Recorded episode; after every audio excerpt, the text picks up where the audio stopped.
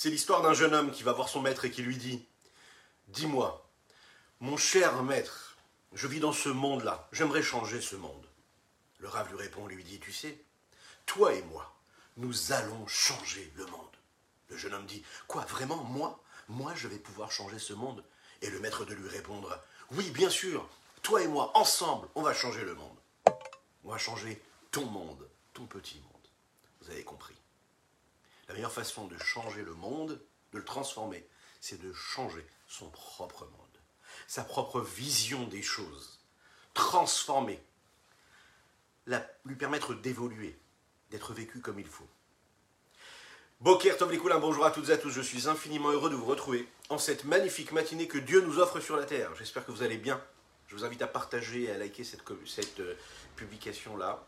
Je vous invite aussi également à vous abonner à notre chaîne euh, sur YouTube. C'est important afin que nous soyons encore et toujours plus.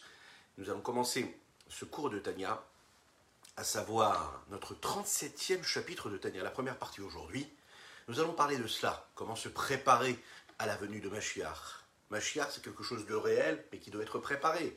Et nous en sommes déjà, déjà, déjà bien avancés dans cette préparation-là. On va découvrir un petit peu plus de quelle façon on doit le faire et on peut le vivre. Juste après, c'est quelques notes de Nigun. Aitadera la ya, ya ya, aitadera la ya, aitadera la ya, ya ya ya ya, aitadera la ya, ba ba ba, aitadera la ya, ya la ya, aitadera la ya, ya ya ya ya. Aitadera la ya, ma ma ma, aitadera la ya, ma ma ma ma ma. Hay la ye ma ma ma da da da da da da da da da da la la ya ya Hay la ya ma ma ma ma da la ya ma ma ma Hey, da da da ma ma ma. Da da da, da da da, da da da, la da ya ya. Ha ha ya, da da da, ya ya ya. da da da, da da da, ya ya ya. Da da da la ya ya ya ya ya ya da da da la ya ma da da da la ya Hey da da la ya ma ma ma da la ya ma ma ma da ma ma ma ya, ya, ya, ya. Beau Tov à tous ceux qui nous rejoignent sur les différents réseaux. Que Dieu vous bénisse pour cela. Nous avons parlé ensemble de, cette, de ce changement du monde, de cette préparation au monde à la venue de Machiar. On a compris quel était le but de Dieu quand il crée ce monde, quand il crée chaque créature et qui nous crée, vous et moi, chacune et chacun d'entre nous. Oui, le but sera atteint lorsque la délivrance totale et finale sera aboutie. D'un premier, premier regard, on parle bien sûr de processus évolutifs et qui concerne, a priori, le monde entier. Est-ce que ça nous concerne chacune et chacun d'entre nous? A priori, des hommes simples comme vous et moi, en tout cas comme moi, on peut s'imaginer que cette matérialisation de ce grand rêve qui est la délivrance totale et finale pour l'humanité tout entière, dépend de quelqu'un d'autre, dépend des grandes sadikim, des grands maîtres. Est-ce que cela dépend de chacune et chacun d'entre nous? Dans ce chapitre-là, nous allons voir comment on peut passer du grand monde au petit monde. Comment nous allons parler, comme nous l'avons dit, du macro au micro. Chacun et chacune d'entre nous. On va essayer de vérifier. Comment est-ce que c'est possible? Comment est-ce qu'on peut matérialiser ce but essentiel que Dieu a voulu lorsqu'il crée le monde? On va comprendre comment vous et moi, on va changer ce monde comme cet élève-là et ce maître-là, qui comprend que le petit monde de chacun, c'est ce qui va permettre la transformation de tout le monde. Comment se préparer à la venue de Machiach le rabbi Shlomo Zalman est très actuel. Aujourd'hui, comprendre pourquoi est-ce qu'il faut que nous, soyons tous dans cet exil, pourquoi est-ce qu'on vit dans ces difficultés, pourquoi est-ce que c'est pas plus simple, pourquoi on n'est pas tout de suite dans, un monde de délivrance, pourquoi est-ce qu'on est dans cet exil, un exil personnel, privé, particulier, mais aussi ce, cet exil global, l'exil du peuple juif, un exil qui peut être matériel, qui peut être spirituel, mais aussi l'exil du monde entier, de l'humanité tout entière. Pourquoi c'est si compliqué? Pourquoi chercher les complications? Pourquoi chercher la guerre? Pourquoi chercher toutes ces, difficultés, ces souffrances? Pourquoi est-ce que tout ne se passe pas tranquillement, sereinement? Comment est-ce qu'on peut réussir cela C'est en permettant à ce monde d'arriver à son aboutissement total? Et quel est l'aboutissement? C'est lorsqu'on fait de ce monde, on l'a dit, une demeure pour Dieu ici-bas. Et pour le faire, et pour ce faire, il faudra donc sanctifier ce monde, sanctifier les objets, sanctifier le corps, sanctifier sa bouche, sanctifier la nourriture que nous consommons, sanctifier ce que nous sommes, en partant du base, que toute cette demeure qui va se faire ici-bas pour Dieu ne peut se faire que par des êtres aussi bas que nous, sommes nous, toutes et tous. Le principe de base, et qui est révolutionnaire, qui va être développé par le Rabbi Zalman dans son œuvre du Tanya et de la Chassidut globalement, c'est de dire que c'est pas seulement que le but de Dieu, c'est de faire de ce monde-là, aussi matériel qu'il puisse être, une demeure pour Dieu, mais c'est que Dieu veut que ce soit fait par Dieu, par les êtres inférieurs qui se trouvent dans ce monde ici-bas. Autrement dit, plus on se sent éloigné a priori de Dieu, plus cela veut dire que la mission est à être, doit être réalisée par nous. Plus la créature est inférieure, plus elle est basse, plus elle est éloignée a priori de cette sainteté, plus elle doit travailler. Mais on va le voir, il y a des nuances. Akadosh Baoru aurait pu lui créer un monde lui-même déjà bon, sans que nous soyons nous-mêmes impliqués dans cette histoire-là. Et on aurait été, vous savez, comme ces personnes qui font partie du projet, mais qui n'ont pas besoin de travailler plus que cela, gentiment, sereinement. Ça demande un effort particulier. Dieu décide que une partie de sa volonté, c'est que ce soit fait par nous. Pourquoi c'est si important? Pourquoi est-ce que lui ne peut pas faire ce monde parfait? Alors vous savez que la particularité, c'est ce que le Zohar dit. Itaruta il est tata, Itaruta là. Kadosh veut que le réveil du haut soit initié par le réveil du bas. C'est logique. En réalité, c'est comme tout dans la vie. Vous savez, c'est comme toutes les personnes qui ont gagné au loto. C'est connu, hein, il, y a des, il, y a des, il y a des recherches qui sont faites sur cela. Et on sait que la plupart des gens, enfin beaucoup de gens qui gagnent au loto, gaspillent très rapidement ce qu'ils ont gagné. Bien sûr, on se souhaite à toutes et tous de gagner au loto, dites Amen, Amen, oui, parce que c'est toujours important d'avoir une tranquillité matérielle. Ok. Mais souvent, les gens, ce qu'ils font, c'est qu'ils dépensent rapidement. Pourquoi? C'est un principe. Ce qu'on a gagné rapidement et facilement, ben on le dépense très facilement aussi. On peut le voir aussi dans la vie de chacun et chacune d'entre nous. À chaque fois qu'on a gagné quelque chose rapidement, eh bien très facilement on le perd malheureusement. Et quand on, se, on travaille dur et qu'on fait des efforts pour atteindre un objectif, on va le perdre moins, moins, rapidement, moins facilement. On va le garder beaucoup plus longtemps. On va donner beaucoup plus de valeur à chaque petit euro que nous allons gagner parce qu'on se sera investi beaucoup et on lui donne beaucoup de valeur.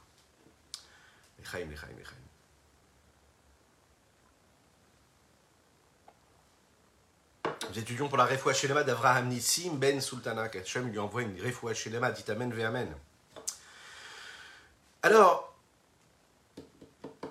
pourquoi? Pourquoi est-ce que quand c'est en bas et quand l'effort vient du bas, ça a plus d'incidence et beaucoup plus de valeur Vous savez pourquoi? Parce qu'aussi c'est au niveau du temps, non seulement de la qualité de la chose qu'on est en train de fournir, mais aussi au niveau du temps. Il est dit comme ça dans les textes que quand on s'investit par le bas, quand on fait un effort ici-bas, eh bien on permet à la chose de se pérenniser, de garder du temps, de s'inscrire dans le temps. Ce que nous, ce que nous faisons rapidement, eh bien automatiquement s'en va aussi rapidement. Qu'est-ce que cela veut dire?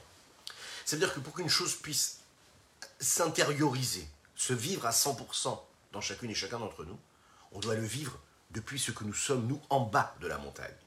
Quand depuis le bas de la montagne, on gravit étape après étape et on, gravit tous ces échelons et on évolue dans cette spiritualité, dans cette quête-là de spiritualité et de divinité, alors Akadosh Baruch il voit ce réveil, et donc le dévoilement qui est opéré juste ensuite, après, eh bien, c'est quelque chose qui va être beaucoup plus grand, beaucoup plus euh, posé.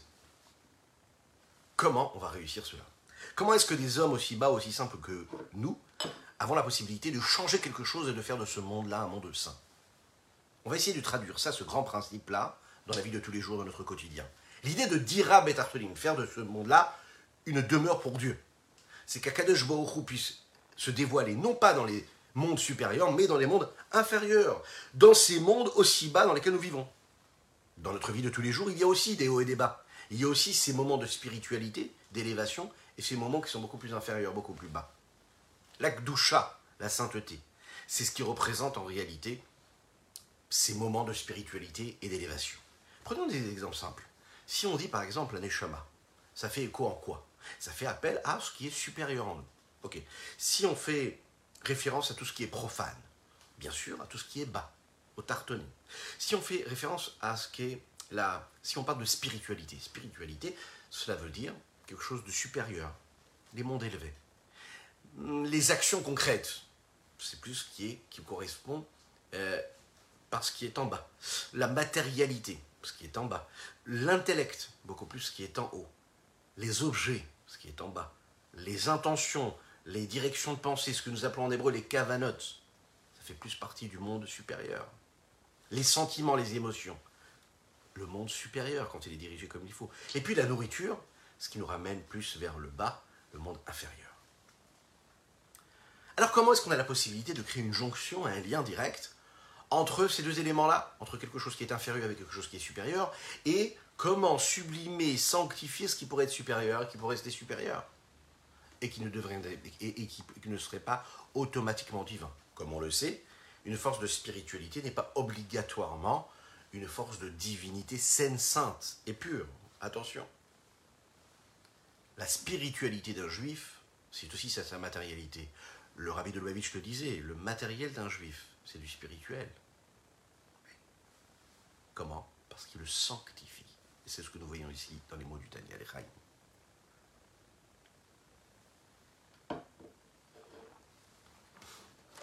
Alors comment à travers les objets on a la possibilité de sanctifier? Eh bien c'est simple, on a besoin d'objets pour accomplir la Torah et les mitzvot. C'est le passage de l'exil à la délivrance. Dans le chapitre précédent, on a compris que le but final, c'était quoi? D'arriver à une forme de délivrance et la deuxième étape qui était la triatamétime, la résurrection des morts. Le but essentiel. La question c'est comment est-ce que je suis capable, moi, de fixer un objectif et de faire en sorte que toutes mes actions puissent devenir des intermédiaires et des moyens qui me permettent d'atteindre cet objectif. Si la délivrance, c'est un objectif à atteindre, c'est mon challenge ultime, pourquoi est-ce que je vis et pourquoi chacune et chacun d'entre nous, notre peuple vit, et l'humanité tout entière vit depuis plusieurs millénaires, dans cet exil? Pourquoi est-ce qu'on ne nous a pas donné tout de suite la route et nous a dit voilà la Géoula, voilà la délivrance, et prenez à droite, prenez à gauche, et continuez tout droit Alors vous savez, c'est comme cet homme-là, qui est tout près de la tour Eiffel, au coin de la rue, hein, coin de la rue comme ça, et puis il y en a un qui passe comme ça et qui lui dit, la rue de Longchamp, vous savez, juste derrière la, qui est derrière la tour Eiffel. Puis c'est une petite rue, hein. On n'est pas obligé de savoir a la Tour Eiffel et qui, et qui s'arrête et qui demande son passage à un bon Parisien et que le Parisien lui dit À la Tour Eiffel, je ne sais pas. Et puis il suffit juste de se lever comme ça, de le tourner la tête vers la droite pour voir la Tour Eiffel qui trône comme ça euh, à l'horizon. Parfois, le... tout est là déjà. Parfois, l'objectif de Géoula, de délivrance, il est déjà là. Mais nous, on est persuadés d'être dans cet exil-là.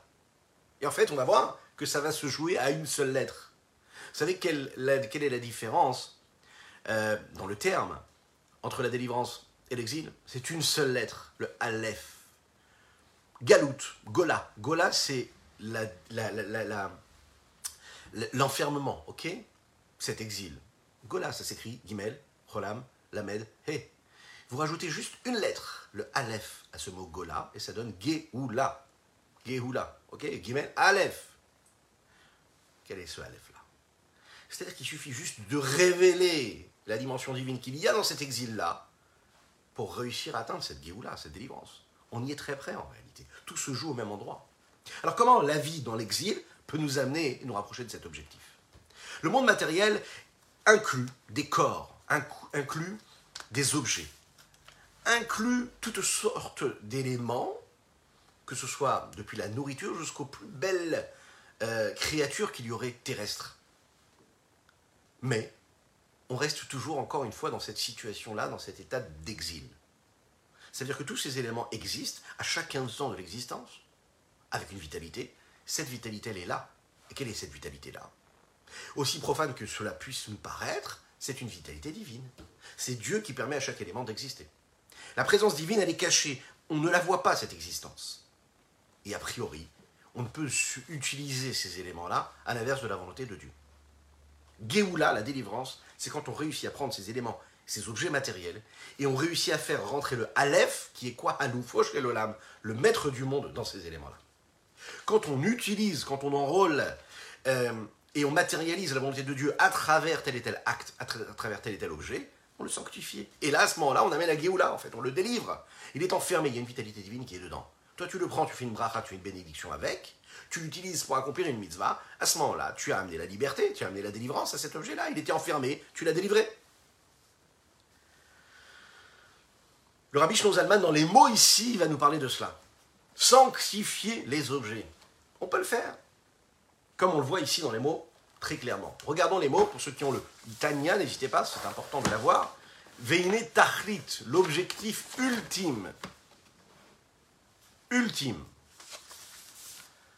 De toute cette histoire-là, de ce monde dans lequel nous vivons. Veine. Tachlit Ashlemut Azé.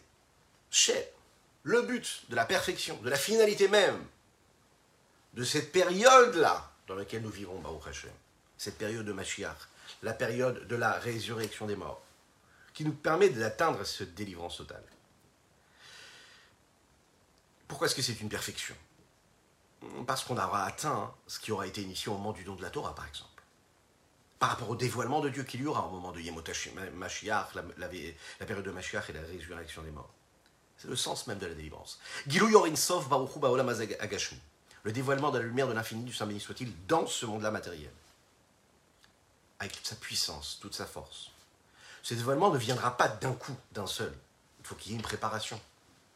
Ça ne veut pas dire que en un seul instant, dès qu'il y aura la Géoula, alors il y aura d'un coup d'un seul, comme ça, soudainement, le monde va changer, il va passer d'un état à un autre.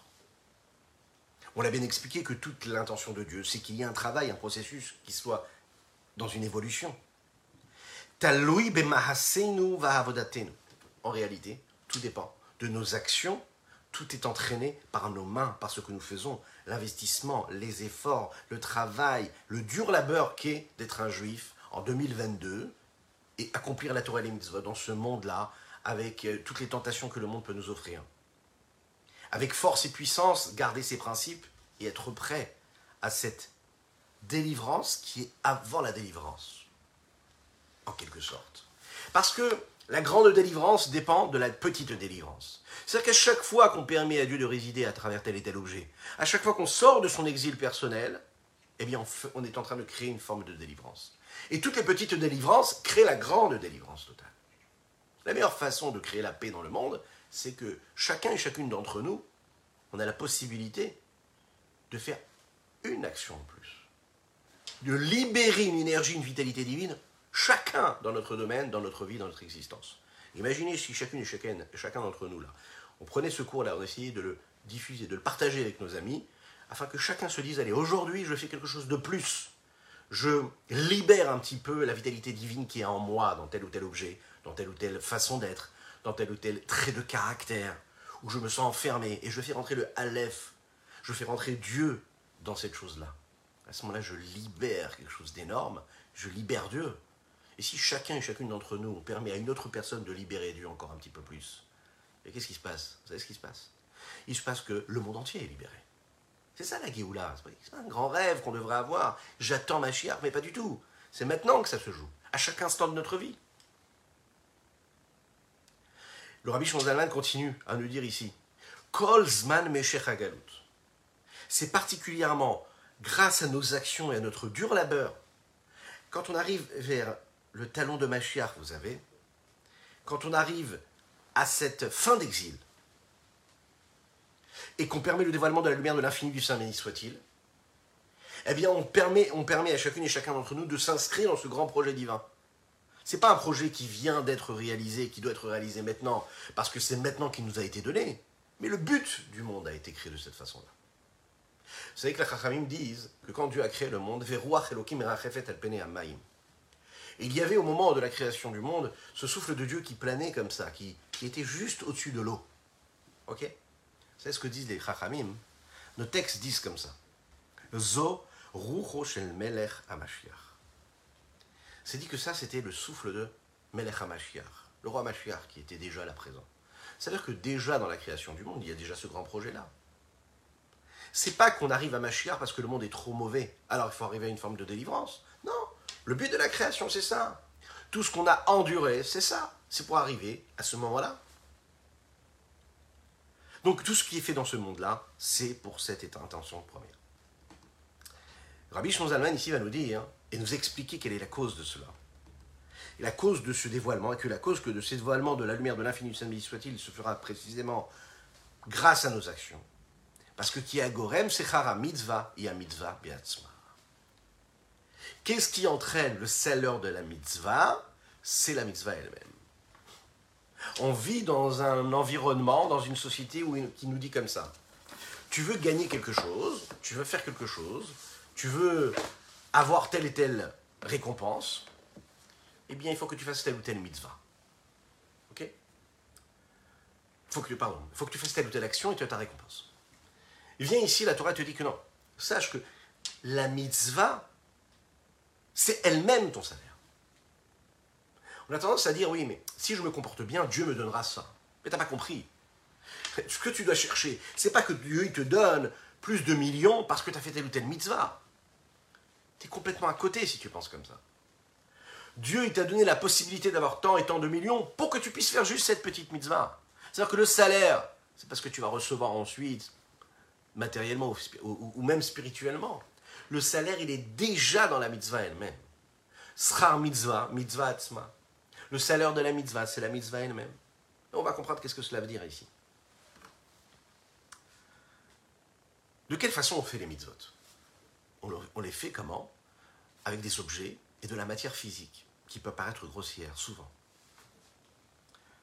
Est-ce que vous imaginez un petit peu que l'on prenne une vache, d'accord, qui n'est plus vivante, et qu'on aille faire toute une cérémonie pour l'enterrer dans un cimetière? En tout cas, ce n'est pas quelque chose que l'on connaît, on ne le fait pas du tout. En tout cas, pas du tout dans la religion juive. Mais pourquoi est-ce qu'on ne respecte pas l'animal de cette façon-là? On va voir ensemble qu'en réalité, on, la respecte encore plus que toutes les nations du monde. C'est, on est le respect de l'animal, il n'y a pas plus beau dans le peuple juif. Vous allez voir comment. Il y a un élément, et il y a, et, ça arrive, que l'on prenne une peau de bête, l'animal, et qu'on aille l'enterrer. Vous voyez très très bien à quoi je fais allusion. Lorsque nous prenons par exemple le parchemin des téphilines. On écrit avec l'encre à la main, par un sophère, par un scribe. Il va écrire une mezouza, il va écrire les téphilines, il va écrire un sefer Torah. Tout de suite, dès l'instant, il va l'écrire au nom d'une mitzvah, c'est-à-dire que grâce à cela, je veux créer un objet qui va devenir des téphilines, eh bien, il y a une sainteté qui tombe sur cet objet, sur ce parchemin-là. Dès lors, si je veux m'en séparer parce qu'il n'est plus apte à être utilisé, par exemple, parce qu'il n'est plus cachère pour d'autres raisons, eh bien je dois le prendre et l'enterrer, ce que nous appelons la gnisa. Si j'ai un livre, un livre de prière, un livre de Torah, dans lequel il y a inscrit des principes de Torah, et qu'il y a de la sainteté, je n'ai pas le droit de le jeter à la poubelle, je dois respecter cet objet-là. Donc il y a a priori quoi Du papier, qui a a priori quoi Du parchemin, qui n'est juste que de la peau de bête a priori. Mais je ne peux me permettre de le jeter, et je dois l'enterrer, parce qu'il y a de la sainteté dedans. Imaginez un petit peu le respect que l'on peut avoir ici. C'est-à-dire que la sainteté divine, elle peut venir et s'opposer sur n'importe quel objet, n'importe quelle matière aussi insignifiante que cela puisse nous paraître. On n'a pas le droit de la jeter, il faut l'enterrer.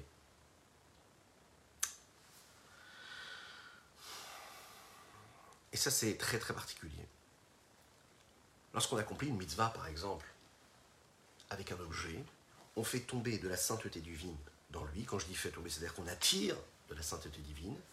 Et de cette façon-là, on l'a transformé. Il y a une question qui arrive ici.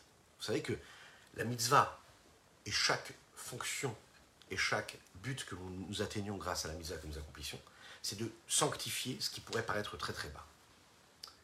Alors, on pourrait se poser la question de se dire, mais dans ces cas-là, pourquoi est-ce qu'on n'utilise pas tous les objets du monde, toutes les créatures du monde, pour justement les transformer? Allons jusqu'au bout du processus. Allons prendre ce qui est totalement impur, donc un aliment qui est impur à la consommation, et on va se dire, ben non, c'est pas grave, je vais les sanctifier.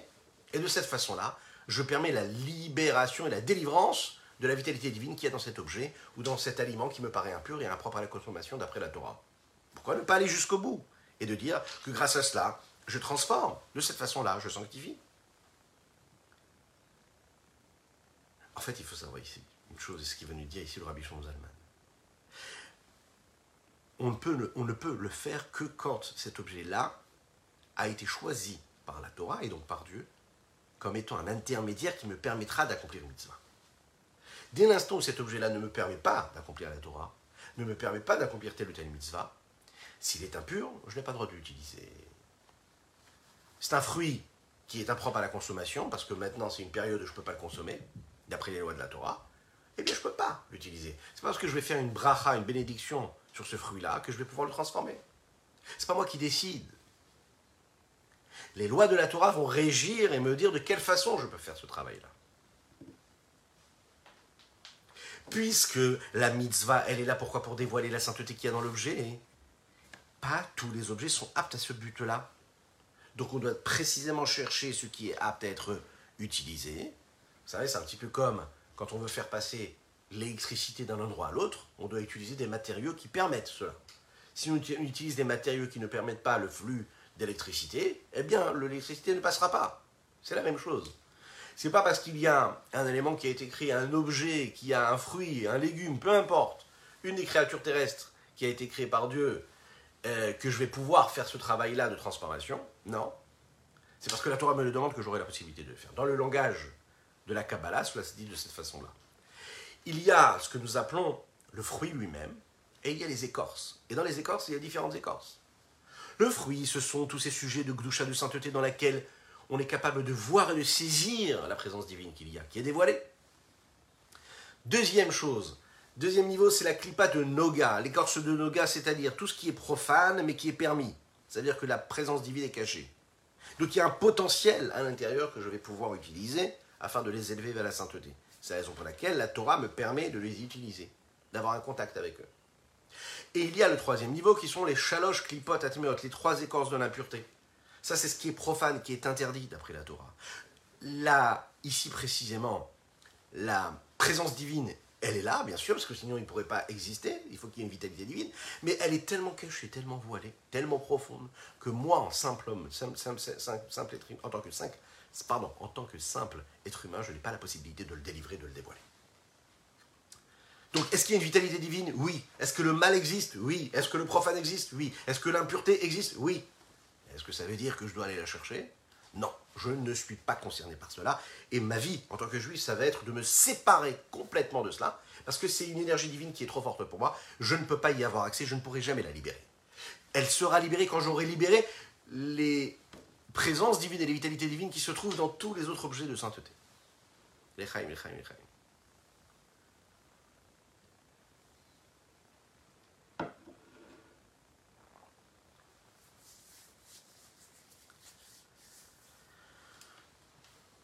Dès l'instant où on a réussi à sanctifier les objets, on aura atteint un certain niveau qui nous permettra de voir un petit peu plus comment la présence et comment la venue de Machiar, elle se fait, elle se vit réellement.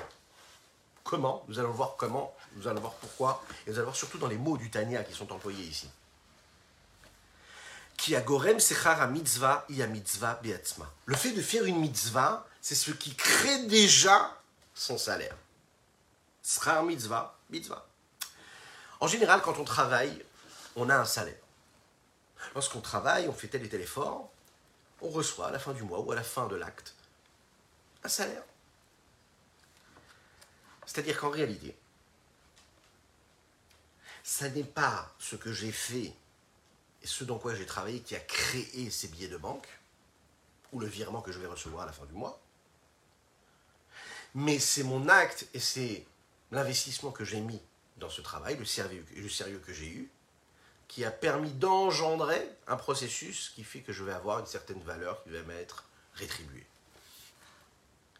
Donc il y a vraiment deux éléments, on est dans deux mondes différents. Il y a ce que tu es en train de faire dans ton bureau, ce que tu es en train de faire quand tu es en train de travailler dans les champs, et puis il y a le salaire qui va tomber, qui est très éloigné de ce que tu es en train de faire. dans la Torah, c'est pas du tout pareil le fait de travailler, c'est-à-dire quand je fais une mitzvah, quand je fais ma tefila, quand j'étudie la Torah à chaque instant, quand je fais ce combat interne et intérieur qui est en moi, pour essayer de faire le meilleur, faire le mieux, pour me diriger vers la sainteté, vers la volonté de Dieu, et pas vers une volonté personnelle que je pourrais avoir. Quand je joue à chaque fois, chaque instant de ma vie en cela, c'est-à-dire que je fais cet effort-là, eh bien le salaire, il est déjà là. C'est-à-dire que le salaire qu'il y aura dans ce temps de délivrance totale, c'est le dévoilement de ce qu'il y a eu au moment où j'ai travaillé. Qu'est-ce que cela veut dire? Au moment où je suis en train de travailler, peut-être que je ne dévoile pas et je ne ressens pas le dévoilement divin qui est fait grâce à mon effort. Au moment de la Géoula, va se dévoiler dans le monde de manière visible ce que j'ai créé, ce que j'ai changé, ce que j'ai transformé. Ce que je suis en train de faire, c'est déjà le salaire. Une des parts essentielles de la direction de la volonté divine, c'est de faire de ce monde un endroit où il pourrait se dévoiler partout. Mais qu'est-ce que ça veut dire ces mots-là Partout, partout. Qu'il y ait un dévoilement divin partout.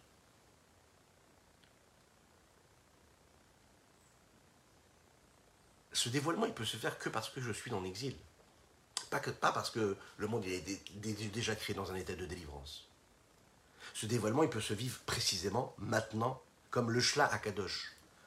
Ce grand sadique qui disait que le salaire de la mitzvah, c'est pas, vous savez, comme une zgoula qu'on dirait à un homme, un, homme qu'on lui dirait, euh, tu sais, le sahar, le salaire de la mitzvah, tu as fait une mitzvah, ah, c'est bien, c'est quelque chose. Fais la mitzvah, tu sais, tu recevras quelque chose, comme un vieux pieux, un vœu pieux comme ça. Non, pas du tout. Akadosh Baruch quand il nous promet de nous donner ce qu'il va nous donner par rapport pour, pour, le travail qu'on a pu fournir, pour les efforts qu'on a pu fournir, c'est en réalité quelque chose qui, est réel. C'est-à-dire qu'on a causé nous-mêmes. C'est automatique. C'est engendré de manière totalement naturelle. C'est une conséquence naturelle de nos actions. Un peu comme quand une personne prend une petite graine et la met en terre, et il va labourer cette terre-là. Logiquement, selon les lois de la nature, eh cette, cette petite graine-là va donner, va permettre à cette graine-là de grandir, et il pourra récolter son fruit après. La conséquence naturelle de cela, c'est qu'il y a un fruit qui va pousser, une plante qui va pousser. Alors pourquoi est-ce que c'est précisément l'effort qui crée le salaire? Pourquoi? Pourquoi est-ce que c'est parce que j'ai labouré Pourquoi est-ce que c'est parce que j'ai travaillé, que ça a été difficile, que j'ai investi des efforts, que là j'ai le salaire? Regardez ce qu'il dit ici dans les mots. Qui parce que quand je fais la mitzvah, eh bien, l'homme, en tant qu'homme, j'amène un dévoilement de la lumière de l'infini du Saint béni soit-il dans le monde. La volonté, c'est pas un détail. Ça veut dire quoi? La volonté, c'est pas juste un petit détail de ce que Dieu est. Il y aurait Dieu et ses différentes volontés, et ces volontés seraient séparées de ce qu'il est lui. Par exemple, chez l'homme, l'homme, il peut avoir différentes volontés. Bien sûr que la volonté laisse transparaître ce que l'homme est. Mais je peux avoir des détails de volonté qui ne sont pas ce que je suis moi, véritablement. Ça fait partie de ce que je suis. Je ne suis pas totalement dans telle ou telle volonté à 100%. Il y a différents détails et différents. Des différences, pardon. Mais puisqu'à Kodesh Dieu, lui, il est unique. Et cette unicité-là, elle est sans aucune limite, sans aucune distinction, sans aucune transformation, sans aucune différence, c'est que quand je le saisis un petit peu, je le saisis complètement. Donc un détail de sa volonté, c'est toute sa volonté.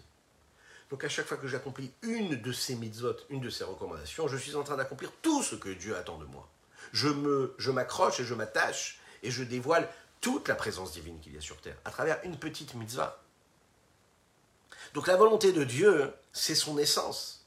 Donc quand je suis en train d'accomplir une mitzvah, écoutez bien ce que ça veut dire ici, ce qu'il est en train de me dire Rabbi Zaman. Qu'une petite mitzvah, ça me permet de faire, d'accomplir le dévoilement de Dieu globalement, totalement. Je délivre complètement Dieu, rien que parce que j'ai fait une petite mitzvah. C'est déjà là, à ce moment-là, c'est pas quelque chose qui va se passer dans le monde futur. C'est précisément à ce moment-là déjà que j'ai déjà délivré Dieu. Je l'ai délivré.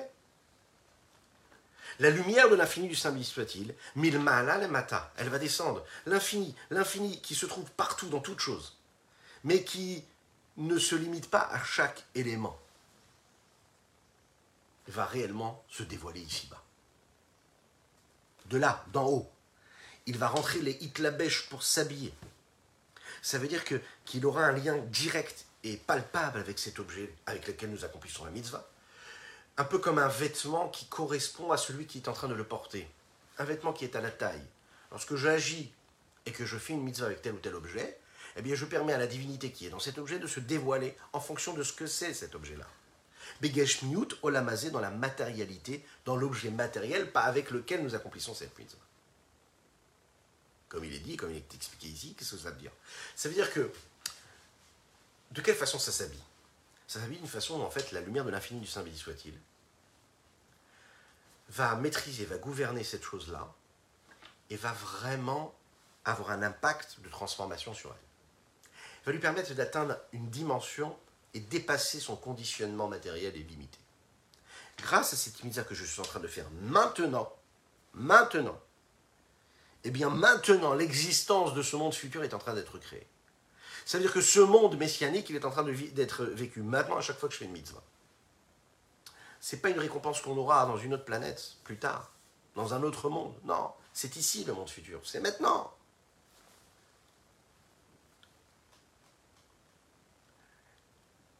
Lorsqu'un juif accomplit une mitzvah, il permet cette lumière de l'infini du Saint béni soit-il de descendre dans ce monde-là matériel, badavar, dans cet objet-là.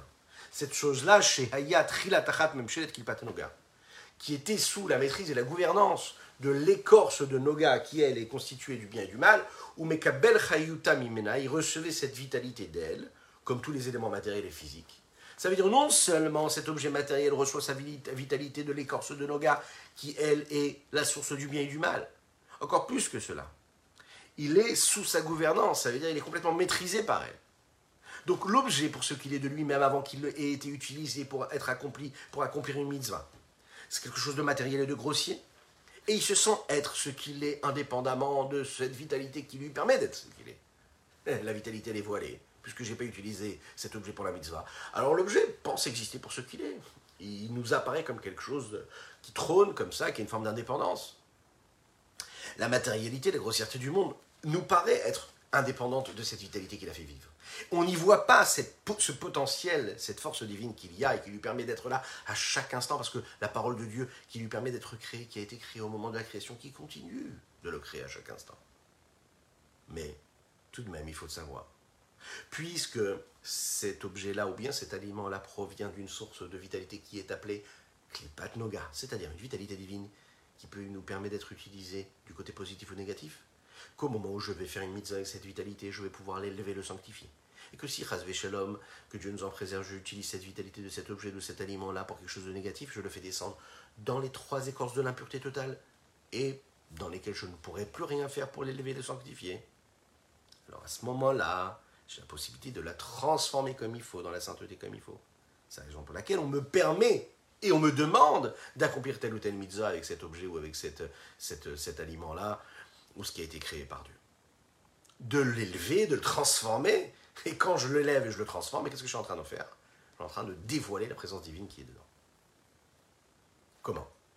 Chez M, tous ces objets, toutes ces choses-là qui me permettent d'accomplir ces mitzvot, kol devarim théorim ou mutarim, tout ce qui est pur et qui est permis.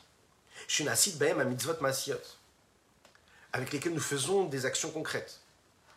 Des exemples du minéral, du végétal, de l'animal, Kegon par exemple, Klafatefilin, nous l'avons dit, le parchemin des Téphilines, ou bien de la Mezouza, le parchemin des Mezouza, ou bien le parchemin des Sefer Torah. C'est fait à partir d'une peau de bête qui doit être pure, et pas impure, parce que sinon on n'aurait pas la possibilité de l'élever, de la sanctifier. Et elle correspond à cette écorce de Noga, comme on vient de le dire, et de cette façon-là, j'ai la possibilité de la transformer, de la rendre de la Kdusha. Pourquoi? Parce que de la même manière qu'un objet de mitzvah se transforme en étant un objet de sainteté, un objet d'Avera se transforme en quelque chose qui est très très grave, qui est même mauvais. Et donc, je ne pourrais même pas euh, euh, euh, actionner quelque part et, et, mettre en route ce dévoilement divin parce que c'est totalement impur. Et si c'est totalement impur, je ne pourrais pas libérer cette lumière-là. Comme les Chachamim le disent. C'est interdit d'utiliser quelque chose qui a été voulu pour être de la gdusha, de la sainteté ou une mitzvah, et la théorie mutarim beficha. Que ce que tu peux consommer, que tu peux faire entrer dans ta bouche. Donc si cet animal, tu as le droit de le consommer, eh bien tu auras le droit de faire une mitzvah avec la peau de, la bête de cet animal. Si tu peux consommer cet aliment, tu peux faire une mitzvah avec. C'est un etrog que tu peux consommer. Alors à ce moment-là, tu peux faire la mitzvah du etrog et du lulav avec. Si tu peux pas le consommer parce que pour quelque raison que ce soit, il est interdit à la consommation, tu n'as pas droit de l'utiliser pour faire la mitzvah du lulav et du etrog. C'est ce qu'il va donner ici comme exemple. Etrog, vous savez qu'a priori, c'est un fruit comme un autre, le cédra. Ouais, bon, on peut en faire une belle confiture, c'est très bon. C'est un peu amer. Mais, a priori, le hétrog, de quel côté on va le ranger? Est-ce qu'on le range dans la gdoucha Est-ce qu'on le range dans la klipat noga Ou est-ce qu'on le range des choses qui peuvent être meutes Est-ce qu'on le range du côté de la sainteté? Est-ce qu'on le range du côté de l'écorce qui est faite de bien de mal? Ou bien dans, dans le mal total? Répondez. Oui, vous avez très bien répondu. C'est la klipat noga. Pourquoi? Parce que ce fruit-là, si je le mange quand il est cachère, alors à ce moment-là, je l'élève. Si je le mange quand il n'est pas cachère, je le fais descendre dans l'impureté. Quand est-ce qu'un étrog peut être pas cachère? Ben, Par exemple, si c'est un fruit qui est hors là, vous savez que quand on a un arbre, il faut attendre trois ans pour consommer un fruit qui pousse sur cet arbre-là pendant les trois premières années. La hors-là nous interdit de l'utiliser. On peut la consommer. D'ailleurs, tous les fruits, il faut faire très attention à cela, surtout en Israël, attention, hein, en Israël, tous les fruits qui viennent d'Israël doivent bien respecter toutes ces lois-là. Les, fruits, on doit respecter le maaser, etc. La trouma, prélever, toutes les lois qui concernent toute la consommation de tous ces, de toute cette, de tous ces aliments-là. Maintenant, si j'utilise ce fruit-là, qui est, lui, provient d'une énergie qui vient de Noga, cette énergie qui est neutre, dans laquelle il y a du bien et du mal, eh bien, je peux le sanctifier. Mais s'il est hors là, eh bien je le fais tomber dans les trois écorces de l'impureté.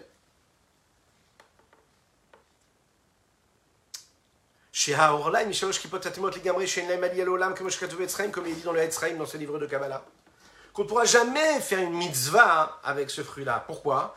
Parce qu'il est hors là. Et s'il est hors là, il provient des trois écorces de l'impureté. Et s'il provient des trois écorces de l'impureté, je ne pourrai jamais l'élever.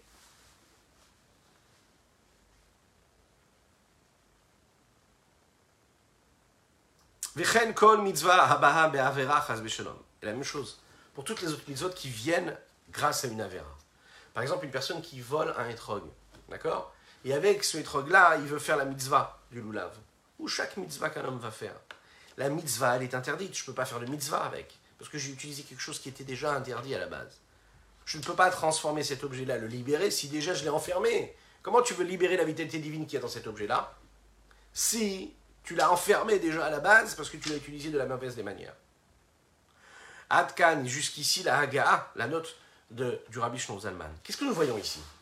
Nous voyons qu'à travers nos actes, à travers nos pensées, à travers nos actions, à travers nos paroles, on a la possibilité de créer ce cette sanctification-là du monde et des mondes euh, de la meilleure des manières.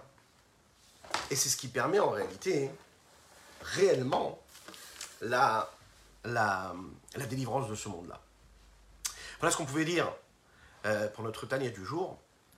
Ce que je vais vous souhaiter, c'est une excellente journée, que Dieu vous bénisse et qu'il vous protège, qu'il inonde votre existence de bonté, de grâce et de miséricorde. N'hésitez pas à partager, je vous rappelle qu'on est présent également sur les réseaux euh, sociaux, mais aussi en podcast. podcast, si vous voulez écouter le cours, n'hésitez pas à le faire. Je vous souhaite une bonne journée, des bonnes nouvelles et des bons préparatifs pour la fête de Purim. À bientôt.